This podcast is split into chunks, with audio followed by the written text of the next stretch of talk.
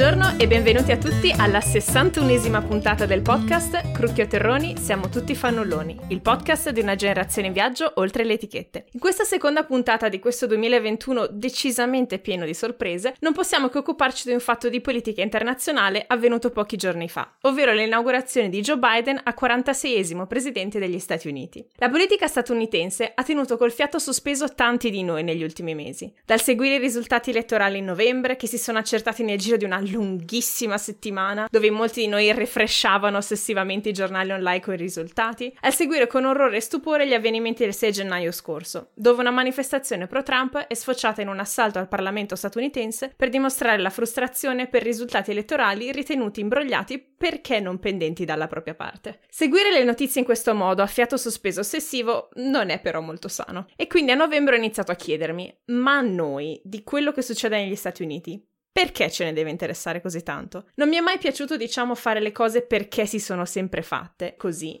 e sicuramente il ruolo degli Stati Uniti come potenza mondiale è in declino. D'altro canto ho conosciuto però negli ultimi anni tantissimi amici e amiche americani e ho apprezzato o seguito show e serie tv che me ne hanno spiegato meglio la cultura. E non mi piace neanche l'atteggiamento di, diciamo, certi intellettuali di sinistra che bollano gli Stati Uniti come un posto folle, retrogrado e li riducono alle loro tendenze guerrafondaie, all'intervenzionismo nel mondo, sì, America Latina, sto parlando di te, cara, e alla loro arroganza. Tutte cose per carità con un fondo di verità, però è una narrativa molto bianco e nera che non mi convince del tutto. Quindi quello che cercheremo di fare oggi è raccontarvi le cose in maniera complessa, facendoci le domande difficili. Quindi perché la politica statunitense ci deve interessare? Cosa ci dicono in fenomeni importanti come QAnon e le proteste di Black Lives Matter? Cosa possiamo imparare da vittorie ed errori in questi campi? E soprattutto, riuscirà un paese così profondamente diviso a ritrovare la propria strada? Bene, oggi per chi ci raggiunge per la prima volta, due parole su di me. Io sono Carmen, vivo in Germania ormai da dieci anni, faccio questo podcast da tre e ero super lanciata per fare questa puntata perché ascolto troppi podcast americani. Oggi ne parleremo con Alessandro. Caro, dici un po' di te, chi sei, cosa fai e come ci siamo conosciuti. A questo punto diciamo ciao Camilla, quelle classiche ciao, cose.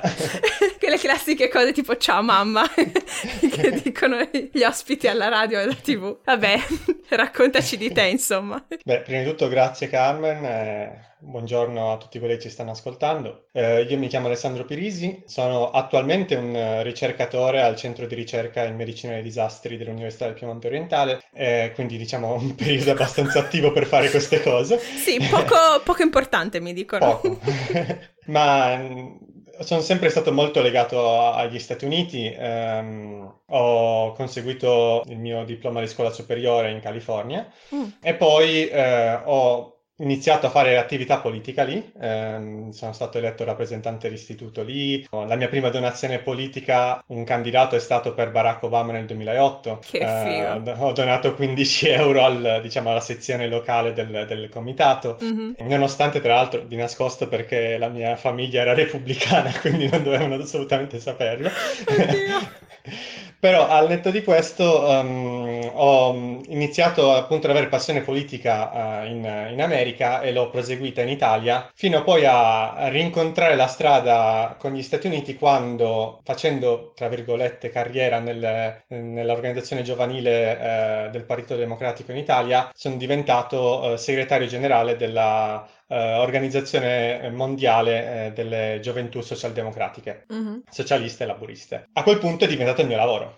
occuparmi di tutte le dinamiche politiche del mondo, tra cui ovviamente anche gli Stati Uniti per uh, l'ovvio peso politico che mm. hanno. E in particolare il periodo in cui ho ricoperto quella carica era dal 2016 al 2018, quindi praticamente dalla elezione di Donald Trump fino a più o meno metà mandato. Mm. Um, ed è stato una, una costante, eh, ovviamente, nel, nei, nei, nostri discorsi a lavoro. Um, mm. Tornato a casa, proprio perché la politica americana, con la politica americana ho sempre avuto un rapporto molto passionale, eh, date le mie origini, ho deciso anche con un po' di amici di eh, aprire un paio di podcast a riguardo per seguire le primarie, poi anche in radio eh, con Daniele Viotti, che è un ex europarlamentare, mm. e quindi abbiamo seguito abbastanza assiduamente le dinamiche che hanno portato poi alla, al giuramento di Joe Biden di, di pochi giorni fa. Mm-hmm. E possiamo anche nominarli i podcast, non, non, non sì. è tipo essere... No, allora, perché se li po- volessi ascoltare in ex Il podcast diciamo. sulle primarie si chiamava Te la do io l'America, mm-hmm. eh, con Raffaele Boninfante e Ludovico Manzoni, e le puntate radio che abbiamo fatto con Daniele Viotti e Simone Alliva e Raffaele Boninfante eh, si chiamano Sintesi Americana. Mm, che poi troverete i link ai programmi radio e podcast nelle show notes dell'episodio, quindi non ve li perdete tranquilli. Allora, Ale, partiamo dalla domanda centrale che, che ha fatto nascere l'idea per questa puntata. Diciamo, il perché ti interessano gli Stati Uniti a livello personale ce l'hai già un po' raccontato, la tua esperienza personale, ma anche eh, il tuo attivismo politico, eccetera. Secondo te perché come italiani, come europei, ci dovrebbe interessare cosa succede negli Stati Uniti? Perché, buttandola lì in maniera un po' provocatoria, eh, non è che rifletta al 100% la mia posizione, però sono una potenza rispetto al passato in declino, questo mi sembra abbastanza tipo papale. Sono stati decisamente sorpassati dalla Cina, soprattutto dal punto di vista militare. Um, l'idea della democrazia più bella del mondo, perfetta, tutto quanto, è stato smentito in più occasioni, non da ultimo durante il recente assalto al Parlamento. Con la presidenza Trump, poi tra l'altro, abbiamo dovuto, anche come membri della Nato, imparare un po' ad arrangiarci per conto nostro. Quindi, perché siamo così ossessionati da cosa succede negli Stati Uniti e perché effettivamente è una cosa che dovremmo continuare a fare? Allora, um, ci sono un po' di punti da toccare a riguardo. Mm-hmm. Uh, prima di tutto, gli Stati Uniti, pur essendo una potenza in declino, sono ancora una potenza molto ege- egemonica, in particolare dal punto di vista militare, mm-hmm. um, e noi, essendo membri della Nato, siamo dentro un ombrello che di fatto è un ombrello di un patto prevalentemente militare eh, nel quale gli Stati Uniti sono i principali attori. In secondo luogo è una potenza culturale che ancora iperpervasiva e ha un soft power che le altre nazioni, inclusa anche la Cina, per il momento si sognano. Basti mm. pensare a, a, Hollywood, alle serie TV che prima hai detto che ti hanno appunto uh, formato nella tua opinione degli Stati Uniti. Quindi sicuramente a livello di soft power è una delle nazioni più importanti a livello mondiale. Mm. Uh, e quindi la somma, il combinato risposto di queste due cose, dato al fatto che è una potenza in declino e che quindi uh, sta portando a dinamiche di cambio di egemonia man mano che la Cina cresce e l'Europa cerca di imparare un po' da sé, conoscere queste dinamiche è assolutamente fondamentale, eh, perché stiamo andando, diciamo, in un mondo che prima era quasi unilaterale, diciamo, in cui gli mm. equilibri mondiali erano governati prevalentemente a Washington,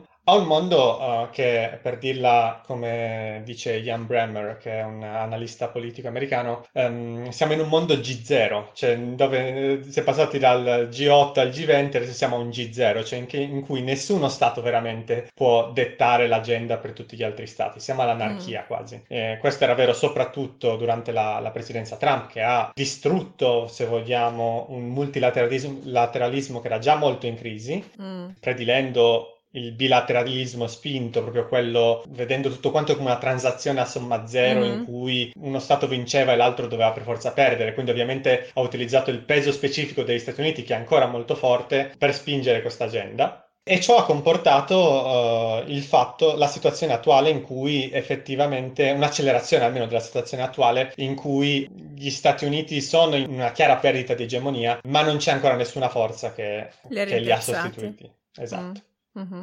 Ok, tra l'altro mi piacerebbe per chi diciamo non è del settore definire con te cos'è il soft power, perché è una cosa che molti sottovalutano, cioè l'idea dell'influenza culturale. Penso ad esempio a, a, all'esperienza venendo in Germania di vedere quanto le, come citavi tu prima, le serie tv in Italia paese che senza il piano Marshall non ce l'avrebbe fatta. Mentre, per carità, anche la Germania, però la Germania era una cosa diversa perché, diciamo, eh, paese ufficialmente che aveva perso eh, la guerra, uni- quasi unicamente responsabile tutto quanto perché eh, non ha fatto il cambiamento all'ultimo momento, diciamo, e divisa e tutto il resto cose banali tipo Happy Days, la serie che tutti conosciamo, con la quale tutti siamo cresciuti, qua non si guardava. che, che, è assurdo, no? Cioè, dici, come? C'è qualcuno che non è cresciuto guardando il Fonz? Cioè, e, ed è interessante vedere quindi anche quest- attraverso questa lente che dicevi tu dell'influenza culturale quanto gli Stati Uniti sono rilevanti però in maniera diversa in paesi diversi. Uh, mi ricordo anni fa si parlava anche de- de- della, di quanto il soft power degli Stati Uniti si possa misurare in base alla diffusione dei McDonald's nel mondo. Uh, sono queste cose che trovo molto affascinanti e che vengono spesso sottovalutate. Non so se hai altri esempi più concreti. Beh, ma su questo assolutamente basti pensare a, che ne so, la figura di Adriano Celentano, no? che mm. sembrava, cioè, molto italiano, ma allo stesso tempo uh, scoppiazzava anche un, un pochettino le, quello che stava girando negli Stati Uniti, mm. o uh, la fortuna di Silvio Berlusconi con la Mediaset. Di fatto Mediaset ha importato le serie TV americane in Italia mm. e quella cosa lì è stata stata una delle principali fonti di successo di quell'azienda. Mm-hmm. Uh, quindi sicuramente eh, gli Stati Uniti sono stati molto impattanti in Italia, d'altro canto possiamo anche dire che l'Italia ha una sua influenza culturale, niente male. Certo. Eh, basti pensare a, ad esempio, lo spettacolo di Capodanno che hanno appena fatto in Russia, sì. Ciao 2020, sì. che effettivamente riporta al fatto che nell'Unione Sovietica al tempo c'era un culto dell'italianità e di mm. quel, de, del nostro, vorrebbe da dire quasi trash, anni 60-70. Eh, e da loro ha fatto esattamente quello che da noi è successo per quanto riguarda invece mm. gli Stati Uniti. Mm-mm. Sì, se fossimo in radio e avessi diritti, adesso farei partire tipo Prison Colin Amenanciuso di Celentano che, parla, esatto. che canta in finto inglese. Um, ok, venendo a cose diciamo un po' più attuali, posto che appunto abbiamo stabilito gli Stati Uniti, nonostante siano una potenza in declino, sono ancora molto rilevanti ed è in realtà affascinante e importante capire la dinamica di questo declino perché ne possiamo imparare tante cose. Poi, tra l'altro, eh, insomma, come dire, l'Italia sarà il prossimo paese ospitante del G20, quindi sarebbe interessante essere aggiornati sulle cose. Um, passando a quello che è successo il 6 gennaio e anche al prossimo futuro degli Stati Uniti. Uno dei concetti degli attori che sono stati citati più spesso è quello di QAnon, questa teoria del complotto. Potresti inquadarcela un attimo e raccontarci come sono diventati così rilevanti politicamente? Perché non è che sono quelli, non so, che pensano che ci sono delle lucertole che eh, ci governano, tipo la Merkel che in realtà è un alieno, però non eleggono rappresentanti in Parlamento come hanno fatto qui effettivamente quelli di QAnon. Sì, allora, uh, QAnon verrebbe quasi da dire uh, che è la regina uh, dei complotti. Eh, perché rientra in una mappatura di vari complotti uno dentro l'altro che cercano di dare un ordine organico a varie strutture del complotto che vedono poi in Donald Trump come il salvatore mm-hmm. di questi vari complotti uno dentro l'altro, che partono da Obama, in realtà che non è nato negli Stati Uniti, ai riti satanici di Hillary Clinton che sacrificava i bambini per restare sempre giovane assieme a Tom Hanks, insomma, cose veramente fuori dal mondo sì. um, che giravano dentro, uh, in particolare certi social network, penso a 4chan ad esempio, che è stato mm. probabilmente il principale strumento, ed è un po' un sembrerebbe quasi uno scherzo fuggito di mano, no? C'è una continua radicalizzazione del dibattito tra il trollare e il, e il parlare seriamente, che però nei grandi numeri alla fine qualcuno lo, lo convince sì.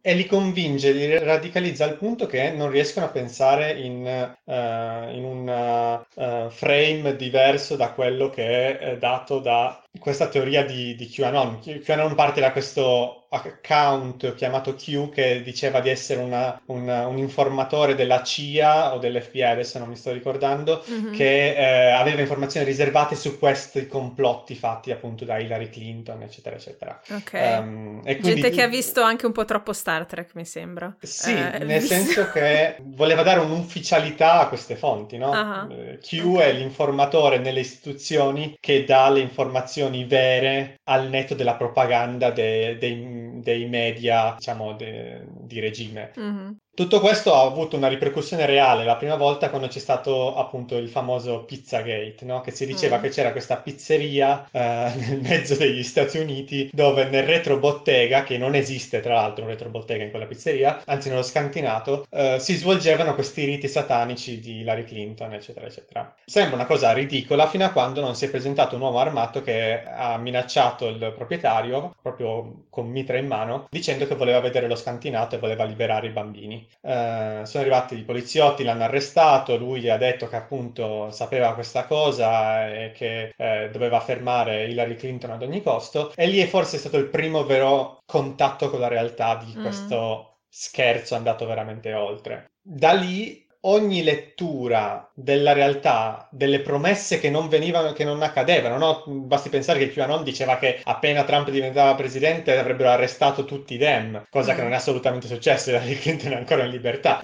Uh, idem per il risultato di queste elezioni, dicevano che alla fine comunque Trump sta- avrebbe giurato da presidente, nonostante anche dopo la certificazione, anche dopo il 6 gennaio. Nonostante appunto tutte queste promesse vengano continuamente smentite dai fatti, il gruppo, il culto, vorrebbe da dire ormai, cioè l'America mm. è, una, è, una, nazione che ha avuto tanti culti nella sua storia, oh, yes. eh, uno più folli degli altri. Mm. Questo qui potremmo di- probabilmente farlo rientrare da teoria del complotto passata evoluta a culto. Mm-hmm. C'è stato un continuo uh, scontro con la realtà dove la realtà però ha continuamente perso e questa è la cosa mm. veramente fenomenale di questa dinamica. Quindi questa cosa è QAnon e il Partito Repubblicano, vedendo che le persone che comunque seguivano queste teorie votavano repubblicano anche per il sistema, diciamo, bipolare americano che fa in modo che comunque eh, non ci fosse un, un, un'incalanatura in un partito ancora più estremo rispetto al partito repubblicano che è una, un, un, capannone che va dai moderati di destra appunto all'estrema destra, hanno iniziato a popolare il partito repubblicano, anche perché ovviamente eh, diciamo il loro dio, il loro messia e del Partito Repubblicano, cioè Donald mm. Trump, al punto da fare carriera al, al, suo interno, perché ovviamente erano i più trampiani di tutti. Certo. Quindi ti ritrovi candidature alla, al governo degli stati che si sono estremizzate in una maniera assurda negli ultimi anni. Basti pensare al, alle primarie in, in, Georgia dove ti ritrovi spot elettorali dove ci sono persone che fanno esplodere cose e, e parlano di... Eh, uno dei candidati parlava di un deportation bus, cioè lui aveva fatto il suo mezzo per girare lo stato era un bus dove lui diceva che avrebbe messo tutti i eh, messicani, gli stupratori a bordo per riportarli oltre il confine in Messico. Uh, cioè, delle cose che, diciamo, fino a pochi anni fa sarebbero state veramente oltre l'immaginabile e alcuni purtroppo vengono eletti. Uh, quindi ti ritrovi, vabbè, adesso la Georgia paradossalmente il candidato trampiano è quello che poi non ha convalidato i voti, sì, esatto. cioè ha esatto. convalidato i voti ufficiali e quindi si è ritrovato da, da essere il, il, cocco di, di, Trump a essere quello, quello, detestato che non ha avuto, tra virgolette, come dice lui, le palle di, mm. di contestare i voti ufficiali. Uh, ti ritrovi persone letteralmente legate a QAnon che siedono adesso nel congresso americano, mm. in particolare nella Camera dei rappresentanti, ci sono un po' di nuovi entrati che vengono da quel mondo lì e quindi abbiamo visto scene di rappresentanti che incitavano la folla davanti a Capitol Hill, vedendoli come loro alleati e che quindi adesso appunto uh, bisogna capire anche come vedrà l'FBI eh, tutte queste dinamiche, mm. visto che stanno arrivando i primi capi d'accusa e sarà molto interessante vedere probabilmente sarà, il, sarà, la serie di processi più importanti eh, della storia degli Stati Uniti di questo secolo, probabilmente, cioè nel senso sì. degli, ultimi, degli ultimi 21 anni. sì, un secolo molto breve ancora, ma molto intenso. esatto. sì, poi tra l'altro, cioè, mi interessava parlare di QAnon anche perché... Um, Sarebbe interessante capire se è sostanzialmente una classica rising star, nel senso un, un, movimento molto forte, molto aggressivo che ottiene dei risultati, ma che poi, diciamo, finito il suo leader, svanisce nel nulla, anche perché, come dicevi, alcuni rappresentanti di QAnon sono stati eletti soprattutto alla Camera e alla Camera, cioè, vengono rieletti ogni due anni, che è un tempo relativamente breve nel processo democratico politico e quindi, come dire, se tra due anni non sono già più rilevanti, potrebbero non esserci più rappresentanti nella Camera degli Stati Uniti di QAnon. O se pensi invece che uh, comunque, a prescindere da queste elezioni, uh, sia un movimento, una corrente di pensiero, un culto, come lo chiamavi tu, che avrà purtroppo degli effetti anche di lungo periodo. Allora, secondo me il mandato di Trump ci insegna che le elezioni hanno conseguenze. Mm. Se pensiamo al 2016, ed è una cosa che si è pensata anche molto in Italia, si diceva, ah, ma l'uno o l'altro alla fine sono un paio di anni e poi fa nulla se la persona al potere è pazza, tanto i governi vanno più o meno col, col pilota automatico, non hanno conseguenze reali nella vita delle persone. Mm. Secondo me i quattro anni di mi verrebbe da dire crudeltà gratuita di Donald mm. Trump, perché certi ordini esecutivi erano veramente di crudeltà gratuita nei confronti di determinate minoranze, dimostrano che questo, questo assioma non è semplicemente veritiero e che votare ha ancora un, delle ripercussioni reali. è ancora importante. esatto. Um, io credo che il destino di Trump adesso è nelle mani del Partito Repubblicano. Mm. Eh, il Partito Repubblicano deve capire se detrampizzarsi, come sembra la linea di vari Mitch McConnell, ad esempio, mm, il capo vari del Senato, leader, vari leader eh, che eh, vedono nella trampizzazione un male nei confronti del, del Partito Repubblicano e cercano di, di riportarlo verso un tracciato conservatore, ma ancora nelle linee, diciamo, democratiche. Sì, che va detto, scusa se ti interrompo, che lo fanno adesso perché non gli fa più comodo. Perché eh, Mitch McConnell è uno di quelli più responsabili di non aver, come dire, contrastato Trump durante gli ultimi quattro anni finché non ha avuto quello che voleva, cioè una Corte Suprema a maggioranza repubblicana. Quindi... Mitch McConnell è quello che ha uh, impedito qualunque tipo di progresso negli, negli anni di Obama, di Obama, in cui il, il Senato era comunque da, in mano ai repubblicani, tra esatto. cui tra l'altro la nomina del, del giudice che, era, che, doveva toccare a Obama, ma mm. il Senato ha continuato a evitare eh, la nomina di Obama per poter fare in modo che una volta eletto Trump, diciamo, questa esatto. nomina venisse riempita. Povero Gorsuch. Che però adesso Biden gli ha dato uh, un ruolo importante, non mi ricordo più quale, però gli ha dato una carica. Tipo, eh, tu no, sei una persona competente, fai il tuo lavoro. Questa cosa sconvolgente, mettere le persone competenti a fare il lavoro, vabbè. No, no, eh, non si fa. non si fa. no, no ehm, dicevo, se Trump, il destino personale di Trump è in mano al Partito Repubblicano adesso, il trampismo secondo me è lì per restare. È lì per restare, mm. ma, ma, perché il trampismo è stato varie cose. È stato sicuramente questa follia collettiva di QAnon che ha visto in lui un messia, ma è stato anche l'incanalatore di un malessere dei suprematisti bianchi che hanno visto in, in questa persona la validazione delle loro tesi. Mm. E quindi il trampismo è destinato purtroppo forse a restare e se anche Trump non dovesse ritornare potrebbe camminare sulle, sulle gambe di qualcun altro. Sto pensando ad esempio Ted Cruz che non vede l'ora mm. di, di, eh, di scendere in campo e di utilizzarla, esatto. Mm. Uh, quindi sicuramente mh, mm, non c'è da abbassare la guardia perché uh-huh. il trampismo è ancora lì e le mm, ragioni sociali del trampismo, che è una nazione profondamente divisa, una nazione con un razzismo intrinseco dato da dinamiche direi secolari, una, vorremmo chiamarla un impaurimento da parte del maschio bianco della classe media che ha paura che da un lato ci sia l'emancipazione femminile, dall'altro l'emancipazione razziale, che quindi lui vada a perdere quel poco potere potere che ha mm. porti appunto al incanalare queste, queste dinamiche eh, in altri modi. Mm-hmm, mm-hmm.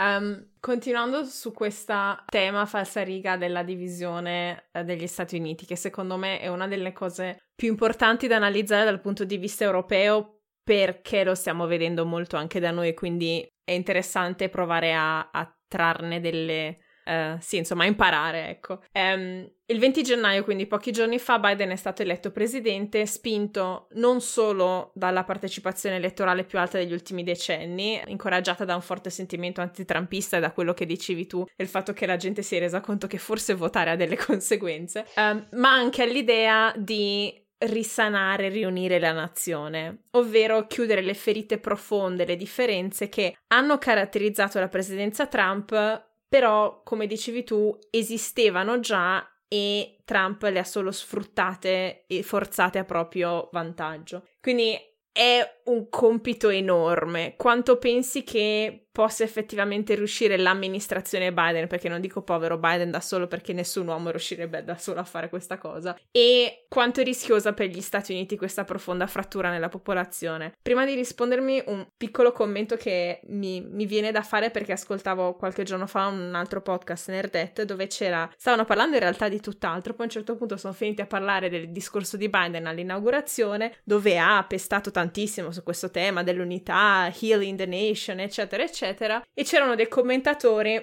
una persona di colore, che ha sostanzialmente detto um, quello della riconciliazione, del porgere l'altra guancia e cercare di capirli è un lavoro da bianchi perché io sono stanco di farlo. Per tutta la mia vita ho cercato di assimilarmi, di parlare come loro, di non farli preoccupare dell'uomo nero perché se no mi sparano. Sono stanco di farlo dopo quattro anni di incessante um, dimostrazione che a loro non gliene frega niente di quello che penso e che provo, che non mi trattano da persona umana e quindi um, tu, Biden, uomo di 78 anni bianco, questo è il tuo lavoro.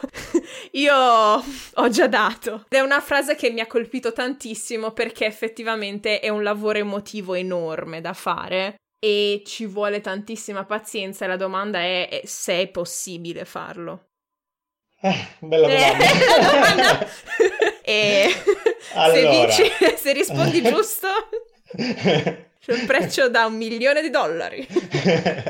allora, um, partiamo un attimo con ordine. Uh, mm. Per partire con ordine direi bisogna individuare prima di tutto la figura di Biden. Mm-hmm. Biden è l'uomo del compromesso, lo è stato più o meno tutta la sua vita. Mm. Uh, è l'uomo che ha un rapporto personale uh, più che dignitoso con Mitch McConnell, per dire, che era la persona che diciamo poc'anzi essere una persona non proprio... terribile. Un, esatto. Sì. Um, e che quindi ovviamente in un momento in cui c'è una richiesta di radicalità uh, da parte di parte della società, in particolare una parte della società che è a buon vedere decisamente arrabbiata, decisamente mm. arrabbiata perché vittima di continue ingiustizie, perché formalmente non esiste più razzismo, ma di fatto il, la società americana è ancora tremendamente divisa da, da, mm. da, vari fattori. Biden si ritrova un po' una missione impossibile. La mm. missione impossibile è quella appunto di essere conciliatorio nei confronti di metà della nazione che ha votato in una maniera veramente estremista, che è mm. quella di Trump, ma allo stesso tempo ha preso i voti di persone che chiedono, ca- chiedono giustamente, per quanto mi riguarda, un cambio veramente radicale su mm. determinate eh, faccende. C'è da dire, da un lato c'è anche molta impotenza da parte dei democratici che fanno davvero tantissima fatica a farsi sentire a causa del sistema uh, americano attuale in cui appunto vinci di svariati milioni di voti le elezioni, ma poi in Senato riesce a malapena ad avere la maggioranza. Adesso hanno mm. appunto 50 e 50 con la vicepresidente Harris che fa da uh, rottura della, bilancia. Esatto, rottura mm. della, de, della metà. E quindi eh, si ha decisamente un senso di impotenza da parte di, di buona parte della popolazione che dicono eh, noi facciamo di tutto per essere bravi, per essere buoni, eccetera, eccetera, e poi veniamo costantemente messi come cittadini di secondo piano. Mm. Um, poi c'è ovviamente la solita divisione grandi città, zona rurale e quant'altro. Però uh, il compito di Biden è difficilissimo, il fatto che abbia vinto il Senato è una grande notizia, una grande notizia perché gli permette di fare varie politiche che altrimenti sarebbero state impensabili fino a poco fa. Mm. Penso anche solo a cose di cui non si parla tanto, ma che se noi ragioniamo in termini, diciamo, razionali, sono folli, come ad esempio il fatto che a Puerto Rico ci siano milioni di cittadini americani che non votano per il presidente degli Stati Uniti, il cui voto è un voto diciamo, di rappresentanza finto. I loro mm. rappresentanti non votano neanche nella, nella Camera, possono votare, sì. ma non hanno um, potere decisionale, cioè il loro voto non è vincolante. Mm. E che quindi, cioè, in una, fosse un altro Stato, diremmo che quello lì è uno Stato coloniale. Sì. Solo che diciamo anche un po' bonariamente evitiamo di utilizzare questa terminologia. Quindi, per dire, rendere... Lo possiamo Puerto... usare nel mio podcast tranquillamente. Quindi rendere Puerto Rico una, uno Stato, mm. rendere Washington DC uno sì. Stato, ad esempio, che è un altro, uh, un'altra grandissima questione che si è vista parecchio anche nell'assal- nell'assalto al Campidoglio, dove di fatto lo Stato speciale di, uh, di Washington DC faceva in modo che eh, Donald Trump avesse le redini in mano per la difesa del Campidoglio e che non avesse neanche moltissima voglia di, di governare la situazione, mm. Fa in modo che, eh, che, sia veramente fondamentale fare una, una, una, riforma sistemica della situazione negli Stati Uniti. Sicuramente questa cosa qua, se dovesse decidere Biden di andare sull'ala più estrema, no? giocare tra virgolette sporco, nel senso di fare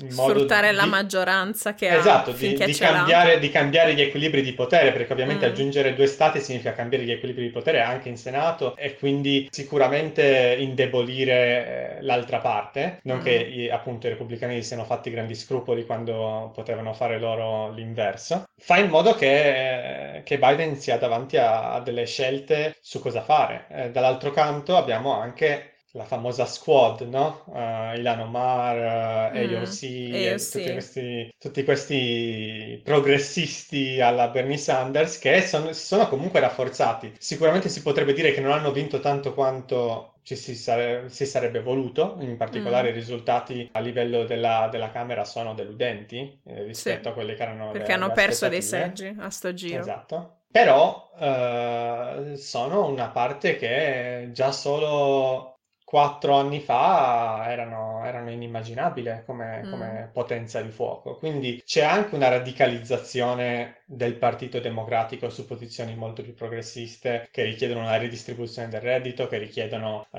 uno Stato sociale molto più forte, che è una cosa che era assolutamente inaudita negli Stati Uniti. Quindi riuscire a governare queste forze sarà davvero difficile. Le nomine di Biden adesso sembrano abbastanza una boccata d'aria rispetto a quello che abbiamo mm-hmm. visto finora. Anche l'inaugurazione era veramente provocatoria su certi punti, no? Cioè Jennifer Lopez che, che urla in, in, spagnolo giustizia per tutti, era un chiaro messaggio ai messicani in America mm. e ai latini in America che erano stati per quattro anni eh, mm. veramente eh, visti come cittadini di serie B. Eh, mm. Quindi si è voluto dare un, un messaggio veramente, veramente forte. Io credo che occorrerà un pugno molto duro eh, nei confronti delle frange estremiste armate che, che ci sono negli mm-hmm. Stati Uniti. Cioè, il fatto che esistano delle milizie armate e che se ne parli con una naturalezza simile negli Stati Uniti è una cosa che per uno Stato democratico è credo inaudito, cioè io non, non penso che eh, in nessun altro stato occidentale ci potremmo mai dire ah sì, ci sono delle milizie armate che girano per, mm-hmm. per l'Italia, cioè sembrano veramente, cioè l'ultima volta che le abbiamo viste in Italia erano le squadracce fasciste, non giriamoci sì. attorno. sì. Quindi sicuramente hanno un, molto da curare, però per curare bisogna fare in modo di incontrarsi al centro senza condonare nulla uh, mm. dall'altra parte. E questa è una mm. missione veramente difficile perché sì. è un attimo che i repubblicani ti dicono: Ah, ma noi ci siamo avvicinati perché eh, anziché girare con il fucile mitragliatore, giriamo con la pistola per dire, no? Mm-hmm. Cioè, eh, il problema è comunque rimane, no? Eh, quindi il, sì. il, sarà veramente una, una cosa. Anni molto interessanti. Io mi aspetto quattro anni molto interessanti. E secondo me i primi due anni saranno fondamentali, saranno fondamentali mm-hmm. per far passare quelle, quelle, leggi che dicevamo. Purtroppo la Corte Costituzionale non è, eh, la Corte Suprema non è dalla parte di, di Biden perché mm-hmm. eh, le nomine ultime sono nomine molto giovani e eh, quindi è difficile pensare che ci sia un cambio al, all'orizzonte. Eh, sì, perché ricordiamo che stupidamente, scusate però è vero, eh, cor- le nomine alla Corte Suprema sono a vita. Sì, devi aspettare che qualcuno decida di... Esatto. ah, vabbè. Um, sì, ogni tanto diciamo che lo stupore per le cose che sono culturalmente completamente assurde degli Stati Uniti ogni tanto prende il sopravvento anche in me che cerco di essere moderata e capire. No, ma è una questione culturale però ogni tanto queste cose. Vabbè, una ultima domanda non per importanza. Nei mesi scorsi ho seguito molto il movimento di Black Lives Matter e pensavo fosse importante parlarne perché è stato un motore di mobilitazione del voto enorme. Si pensi appunto alle ultime elezioni in Georgia dove è stato eletto il primo senatore eh, di colore degli stati del sud. Quindi mi chiedevo quanto pensi che l'amministrazione Biden e soprattutto come dicevamo, un Senato che finalmente non ha più la maggioranza repubblicana, riuscirà davvero a portare avanti le riforme richieste dal movimento o comunque qualcosa che dia un segnale in quel senso. Perché in Europa, almeno No, dimmi tu se, se, in Italia è successo qualcos'altro perché non ho più molto il polso, però ehm, l'ho visto fare molto in Germania, ad esempio, che ci si scusa spesso dicendo che ah, è una cosa tutta statunitense, quella della brutalità della polizia, e Posto che non è vero, perché di, come dire, esempi di racial profiling e police brutality ne abbiamo anche da, da noi. Quali sono gli elementi intrinsecamente statunitensi che caratterizzano questa dinamica? Cioè, perché da loro le cose vanno particolarmente male? Allora, um, Hai citato la Georgia, appunto, e il- l'avanzamento de- degli afroamericani in Georgia, che è molto positivo, appunto, ma soprattutto anche la mobilitazione popolare che c'è stata in Georgia, che è stata s- Mm. veramente sbalorditiva. Però Georgia è anche appunto lo stato di Kemp, che è quel governatore che dicevamo prima che faceva esplodere cose, girava, faceva gli spot con il fucile in mano, insomma, delle cose.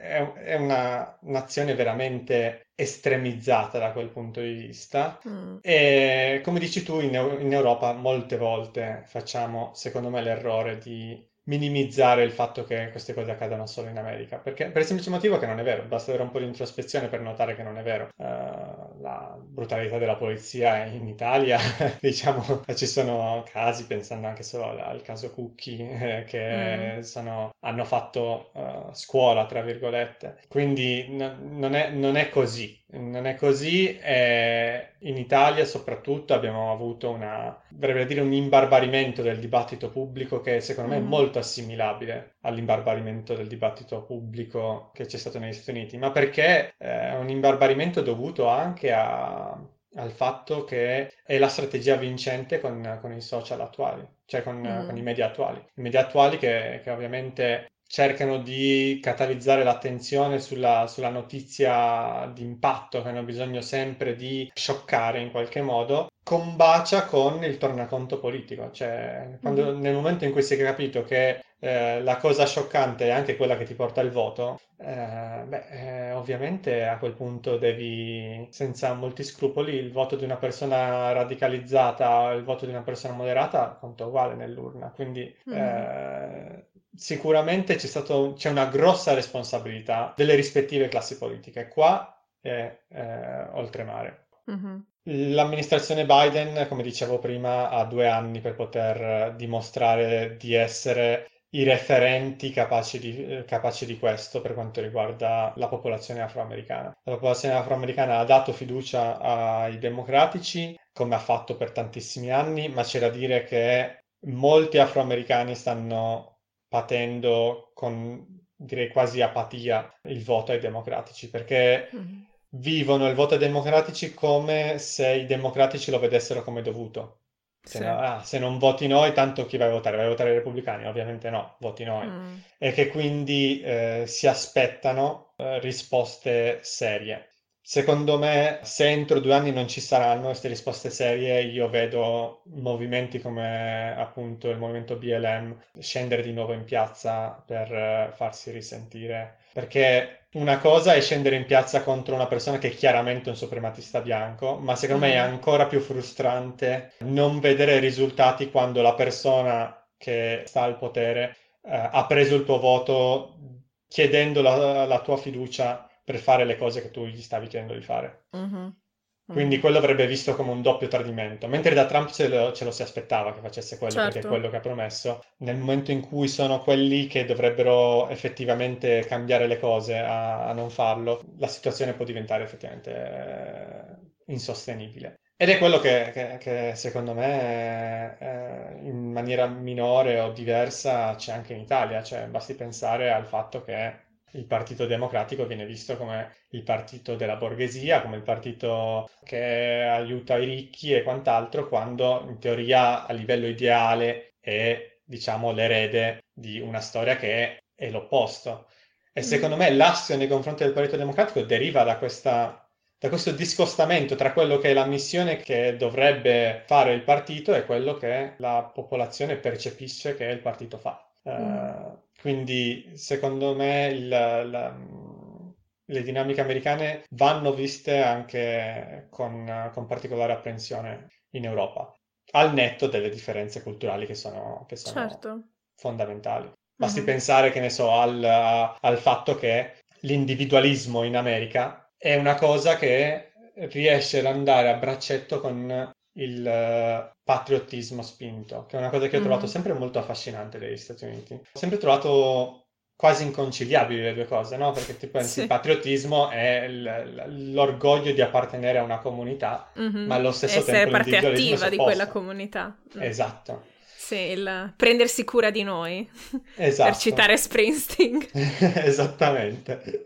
Eh, però non è così insensata come cosa se conosci la cultura americana, perché la cultura americana in realtà, il sistema americano ipercapitalista, ha dei contrappesi limitati, assolutamente mm. non sufficienti, assolutamente inadeguati per quanto mi riguarda mie, dal mio punto di vista di persona europea che vede nello Stato sociale una, una, un traguardo auspicabile, mm. eh, però ha dei contrappesi che sono dati dal fatto che il l'ipercapitalismo, come potremmo dire, americano, è fatto per gli americani, cioè è una cosa costruita mhm. proveniente dalla sua cultura, si adatta bene a quella cultura lì.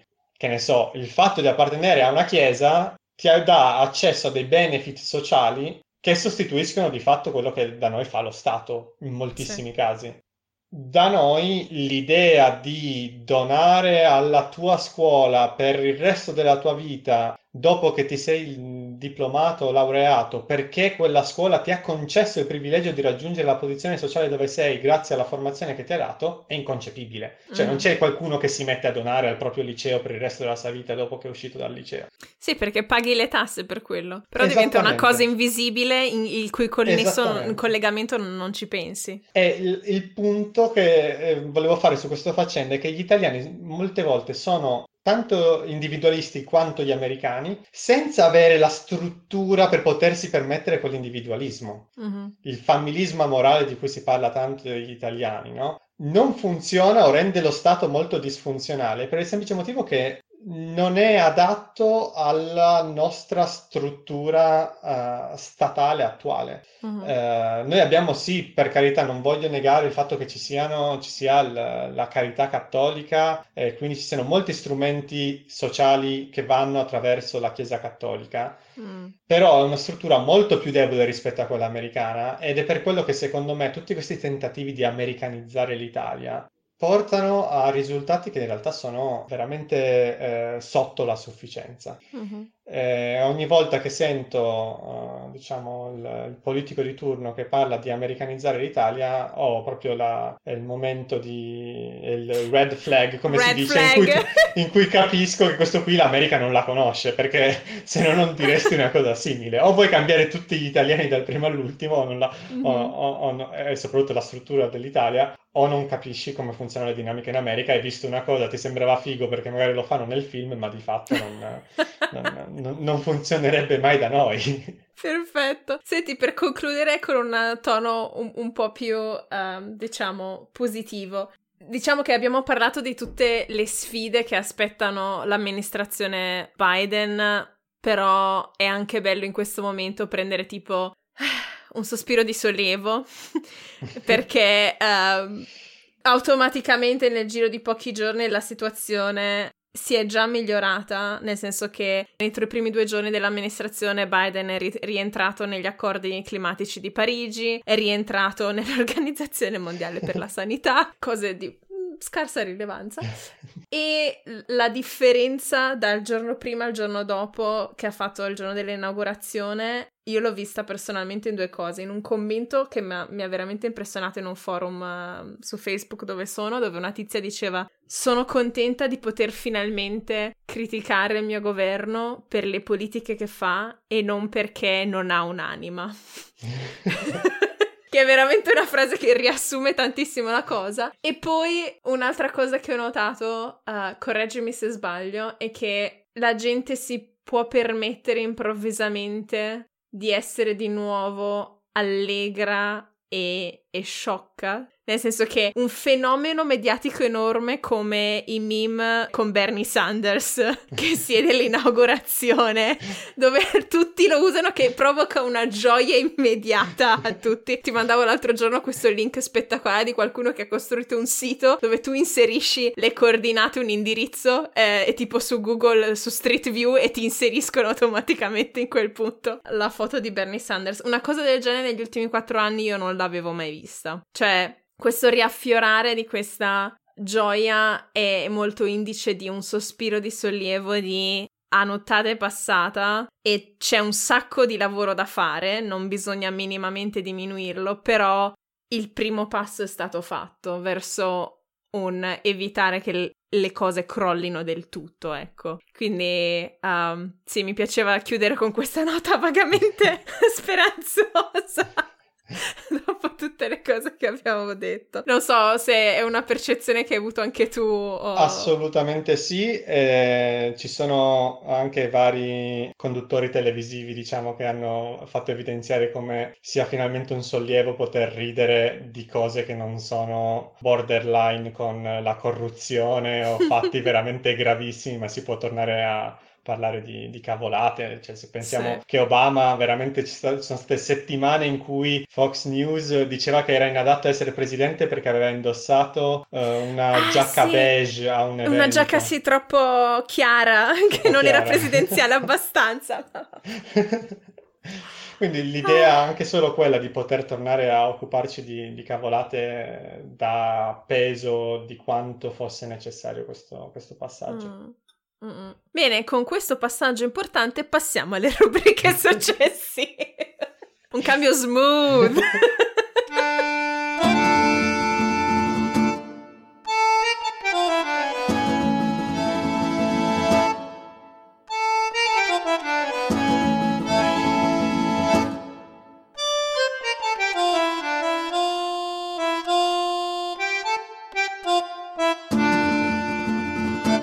Bentornati a tutti e tutti alla prima delle due rubriche finali di questo podcast in giro per il mondo. Di solito in questa rubrica ci scambiamo consigli su posti dove andare a visitare, cose da mangiare, culturali di, di vario tipo e in particolare nelle puntate dove parliamo di politica internazionale di solito ci concentriamo su andare, i consigli su, sul posto di cui abbiamo appena parlato. Il fatto è che, diciamocelo, non è che si possa viaggiare molto e eh, poco prima della puntata abbiamo ragionato sul fatto che diciamo, tendenzialmente deprimente, sia per noi che ve ne raccontiamo, sia che per voi che le ascoltate, parlare di viaggi quando non si può viaggiare. E quindi abbiamo pensato di raccontarvi un po' le serie TV che parlano di politica americana che ci sono piaciute di più, che abbiamo visto negli ultimi anni, perché eh, magari possono cambiare anche in positivo anche la vostra prospettiva uh, sulla politica americana, anche puntando molto sull'idealismo. Perché, come dire, House of Cards l'hanno vista quasi tutti, o meglio, la prima serie andava vista, le altre magari si può evitare. Però dopo quattro anni di presidenza Trump dove la realtà ha superato la fantasia, credo che abbiamo bisogno di parlare di cose dove ci sia della gente competente che fa il suo lavoro e quindi non so, tu serie che ti sono piaciute particolarmente, che ti hanno, hanno accresciuto il tuo amore per gli Stati Uniti, quali sono? Allora, premetto che per quanto mi riguarda House of Cards devo ancora ca- c'è una dinamica che non ho ancora ben capito su House of Cards che mm-hmm. non ho capito se House of Cards ha generato una generazione di politici pessimi o se una generazione di politici pessimi si è ispirata davvero tanto da House of Cards. È una delle due cose che non ho ancora capito il nesso di causa-effetto da che parte sta delle due. Mm-hmm. Quindi non ho una grande opinione della serie, ma per il semplice fatto che ho veramente visto troppa gente che pensava di esserlo perché vengo appunto da, da quell'ambito lì eh, uh-huh. e c'erano veramente troppe persone che si ispiravano a quello come loro modo di, di fare politica. Um, la serie TV che io mi sento di consigliare, che secondo me è una delle più belle, eh, delle più valide per quanto riguarda la politica americana, per quanto ovviamente siano romanzate queste, queste mm-hmm. serie TV, è West Wing. Yes! Yes! Eh, che secondo me è quella, è quella, più divertente, è quella fatta mm-hmm. meglio, è quella eh, con anche un, um, degli intrecci politici più, più interessanti rispetto mm. a, a, molte altre che tendono un po' troppo nel, nel fantastico. Una delle cose che mi ha sempre dato, non so se mi dava fastidio o se mi faceva ridere, era che in questa serie TV ogni volta che camminano c'è gente che passa davanti con dei fogli in mano, è un continuo giro vagare di gente con fogli in mano. Ma perché? È il walk and talk. esatto. No, è seriamente una cosa che ha tipo segnato il fare serie successive. No, West Wing è anche una delle mie serie preferite, l'ho finita recentemente e eh, negli ultimi giorni non facevo altro che pensare a re- referenze alla serie perché poi finisce, diciamo, senza grossi spoiler con l'inaugurazione di un nuovo presidente, non diciamo quale, e con il presidente Bartlett che è fatto da Martin Sheen che torna a casa sull'Air Force One ed è un λέω να sì, insomma, ti fa vedere tutto il processo del passaggio tra un'amministrazione e l'altra. Tra l'altro è da West Wing che ho capito molto meglio come funziona, non so, l'elezione, la selezione dei, um, dei giudici della Corte Suprema, l'importanza dei primi 100 giorni dell'amministrazione, dove è lì che veramente riesce a fare le cose. Anche l'importanza e l'intricatezza della politica della sicurezza, il fatto, oddio, eh, è un presidente che in questa serie non ha esperienze militari, deve imparare ci sono un sacco di cose bellissime, soprattutto l'importanza di scrivere discorsi, esatto. che è fondamentale. Ah, che bella cosa. ehm... no, che, e che tra l'altro esiste, eh, ne avevo già parlato sul podcast, credo, esiste un podcast che commenta ogni singolo episodio di The West Wing, che si chiama West Wing Weekly, lo consiglio tantissimo, che è fatto da Rishi Kesherway, che è um, famoso per il podcast Song Exploder, e Joshua Melina, che è uno degli attori che fa Will Bailey nella seconda metà della serie. E quindi, eh, essendo uno degli attori principali del cast coinvolto, invita un sacco di attori. Ogni tanto appare anche Aaron Sorkin, autore della serie, mm. ehm, consulenti vari che hanno lavorato alla cosa. Poi ci sono delle puntate dove, non so, parlano del tema specifico della puntata, che può essere tipo finanziamento dei veterani, cose di questo tipo, e invitano qualcuno di un'associazione che negli Stati Uniti si occupa di quel tema per fare un confronto tra 10-20 anni fa, quando è uscita la serie, a oggi oggi, come sono evolute le cose, qual è la realtà. Quindi ti insegnano un sacco di cose, è veramente super consigliato. E, um, parlando invece di cose un po' più divertenti, ma, ma, sempre sullo stesso filone, fatte molto bene, e tra l'altro connessa a The West Wing da un attore, Rob Lowe, Parks and Recreation. Non so se conosci. Assolutamente è una serie che mi sento di suggerire tantissimo, ma anche perché avendo appunto avuto a che fare anche con la politica a livello locale nel, nel mio, mm. tra virgolette, tra molte virgolette, cursus honorum, mm-hmm. eh, certe dinamiche sono veramente fin troppo vere. È un po', sai, quelle, quelle serie che se tu chiedi alle persone interne al, all'ambiente tu non ti aspetteresti che dicano che sono realistiche, invece mm-hmm. quello sono tipo Scrubs, è visto da molti medici come una delle serie TV più realistiche per quanto riguarda esatto. la vita dei esatto. medici, molto più rispetto a Dr. House per dire. Mm-hmm. Ed è la stessa cosa che io ho visto con Parks and Recreation, in cui è, è demenziale, ma allo stesso tempo ci sono molte dinamiche che, eh, che ridicolizzano, che in realtà sono, non vedi in altre serie che hanno la pretesa di essere molto più realistiche. Sì, sì, quindi consigliatissimo. E poi diciamo reso attuale dall'elezione della prima donna vicepresidente VIP con la meravigliosa Julia Louis Dreyfus, che è una delle protagoniste di, di, della serie Seinfeld, eh, giusto per fa- chiudere il cerchio, eh, che, che è una delle serie più individualiste possibili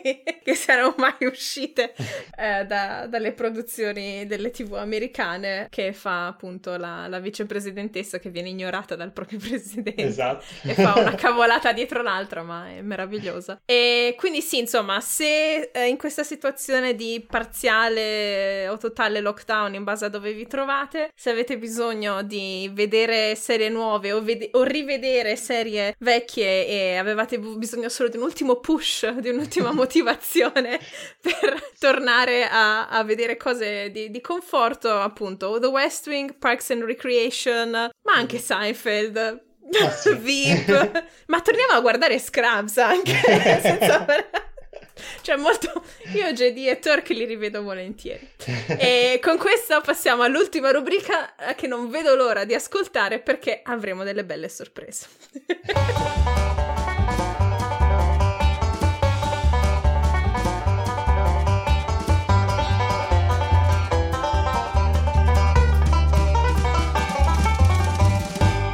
Spoiler alert, bentornati a tutti all'ultima rubrica modi di dire e modi di essere. Da quando mi sono trasferita in Germania e mi sono messa a studiare il tedesco, una cosa mi ha sempre affascinata, i modi di dire, perché riflettono la cultura di un paese o di una regione ed è affascinante vedere come alcuni siano simili anche in paesi molto diversi. A ogni puntata io ve ne porto, in questo caso, uno tedesco e Alessandro ce ne porta uno sardo.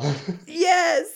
Perché l'abbiamo detto, non l'abbiamo detto all'inizio, perché è importante per il nome del nostro podcast sapere le tue origini, non ne abbiamo parlato all'inizio. Eh, allora, bella domanda. I miei sono entrambi sardi. Eh, io mm. sono nato e cresciuto a Udine e poi a 11 anni mi sono trasferito a Novara, dove okay. adesso sono anche ritornato perché ho trovato questa opportunità molto interessante per questo centro di ricerca che dicevo prima. Nel mm. mentre ho vissuto veramente un po' in giro per il mondo, da Stati Uniti, Vienna, Marocco. Mentre ero a Vienna pagavo più o meno solo l'affitto perché di fatto viaggiavo in una parte diversa del mondo ogni settimana. E quindi ho, ero molto combattuto su cosa scegliere perché L'accento friulano mi viene fuori solo quando sono arrabbiato tendenzialmente, perché è l'accento un po' ancestrale, no? Ho imparato l'italiano mm. con quell'accento lì, però certo. nel, mentre vivendo da moltissimi anni in uh, questa terra di confine tra Piemonte e Lombardia ho questo accento abbastanza misto così, con qualche parola sarda che ogni tanto viene fuori, cioè ogni tanto raddoppio qualche lettera a caso. Mm.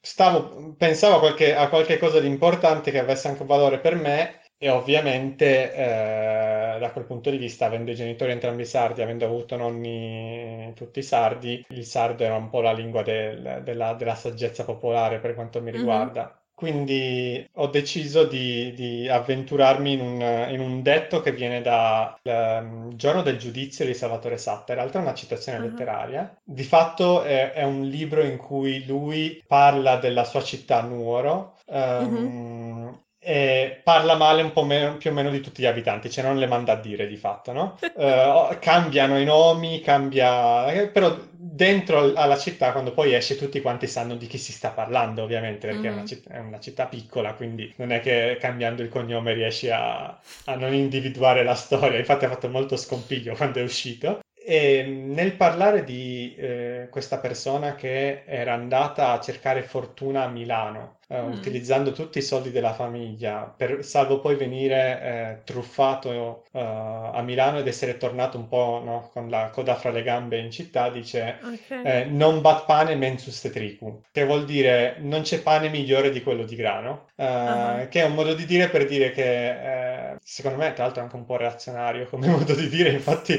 mio padre lo cita molto spesso, ma non mi vede sempre moltissimo d'accordo come, come base in cui dice eh, che a volte le persone vanno a cercare qualcosa di meglio senza apprezzare quello che già hanno. Mm. Quindi questa persona era andata a cercare il pane migliore di grano, nel senso che aveva, era già messo bene, voleva di più, è un po', è un po il, il, il, troppo stroppia, no? Nel senso, mm-hmm. voleva di più, è andato a cercare qualcosa di meglio di quello che è già il, il massimo, cioè il pane di grano, e facendolo ha, ha perso tutto. Sì, chi troppo vuole nulla stringe. Esatto. Ah, bello. Ok, reazionario ma, ma con un fondo di verità, per, quantomeno per il personaggio di questo libro. esatto. Da usare, diciamo, con moderazione, ovviamente. Esatto. Non, non accontentarsi troppo, ma apprezzare quello che si ha. ok, perfetto. Io invece um, vi porto un detto tedesco che mi ha fatto ridere un sacco e mi aiuta sempre quando tipo scrivo le mail che, perché in, in italiano eh, quando usi una frase dici tipo io e quest'altra persona abbiamo pensato di creare questo gruppo, non lo so, mentre in tedesco devi sempre nominare, cioè la, la forma più cortese è sempre nominare l'altra persona prima, anche se magari hai fatto più tu di una cosa. E questo eh, ti viene sempre ricordato con questo detto che Der Esel nennt sich immer zuerst, quindi l'asino si nomina sempre per primo. che um, mi sembrava un buon modo per salutare Donald Trump come come ex presidente degli Stati Uniti, perché è, è ricordare che, insomma, eh, nominarsi sempre per primi eh, non porta sempre vantaggio e che è importante riconoscere il lavoro di squadra e quello che anche gli altri hanno fatto e quindi nominare prima gli altri e poi arrivi tu. Bene, con questo detto si conclude la nostra puntata. Ringrazio veramente infinitamente Alessandro per il tempo che ci ha dedicato, per aver detto all'ultimo in, con grande entusiasmo di sì a questa puntata. E non lo so, nel salutare ascoltatrici e ascoltatori c'è un'ultima frase che ci tieni che rimanga in testa da questa conversazione, qualcosa che vuoi dire per salutare? Beh, mi sento di dire che bisogna tenere molto d'occhio i prossimi due anni bisogna ricordarsi sempre di essere cittadini attivi nella società, perché mm. è esattamente la conseguenza di Donald Trump è esattamente una mancanza di questo, è, l'apatia, il non voler prendere parte. Quindi mm. non bisogna dare per scontato, uh, diciamo, la democrazia in generale. Sì, magari le istituzioni, il funzionamento della democrazia. Eh sì, è una cosa per cui combattere tutti i giorni. Grazie di questa importante frase. E quindi niente, siamo arrivati alla fine di questa puntata. Se state ascoltando questo podcast quando esce lunedì mattina, spero siate arrivati nel frattempo al lavoro o alla vostra scrivania. Eh, se no, tenete duro che il pendolarismo prima o poi finisce. Per domande e commenti visitate la nostra pagina www.facebook.com slash tuttifannulloni o scriveteci a tuttifannulloni.gmail.com o ancora potete seguirci sui canali Instagram e Telegram a Tutti Fannulloni Podcast. E ricordate, vale sempre la regola del rispetto e della critica costruttiva. Siate il vostro lato migliore e solo così che le cose cambieranno davvero. Se volete consigliare il podcast ad amici o familiari, ci trovate su tutte le app dove voi ascoltate podcast, da Spotify, Apple Podcast, eccetera. E ricordatevi di abbonarvi e mettere più stelline e commenti possibili, così riusciamo a farci trovare da più persone possibili. Se invece questa puntata vi è piaciuta così tanto, e dovrò tagliare un bel po' perché abbiamo parlato un sacco, ehm, potete ascoltare il materiale extra sul mio profilo Patreon www.patreon.com slash tuttifannulloni dove potete contribuire alla crescita crescita e miglioramento di questo podcast anche solo con un euro al mese. Grazie in anticipo a tutti quelli che l'hanno fatto e che ci stanno sostenendo. Questo podcast è prodotto e curato da me, Carmen Romano, e nella prossima puntata torneremo finalmente a parlare del formato nuovo Generazione Fannulloni e in particolare del tema dei traslochi. Tutte le musiche sono di Kevin McLeod del sito Incompetech. Buona settimana a tutti e ci sentiamo tra due lunedì. Alla prossima!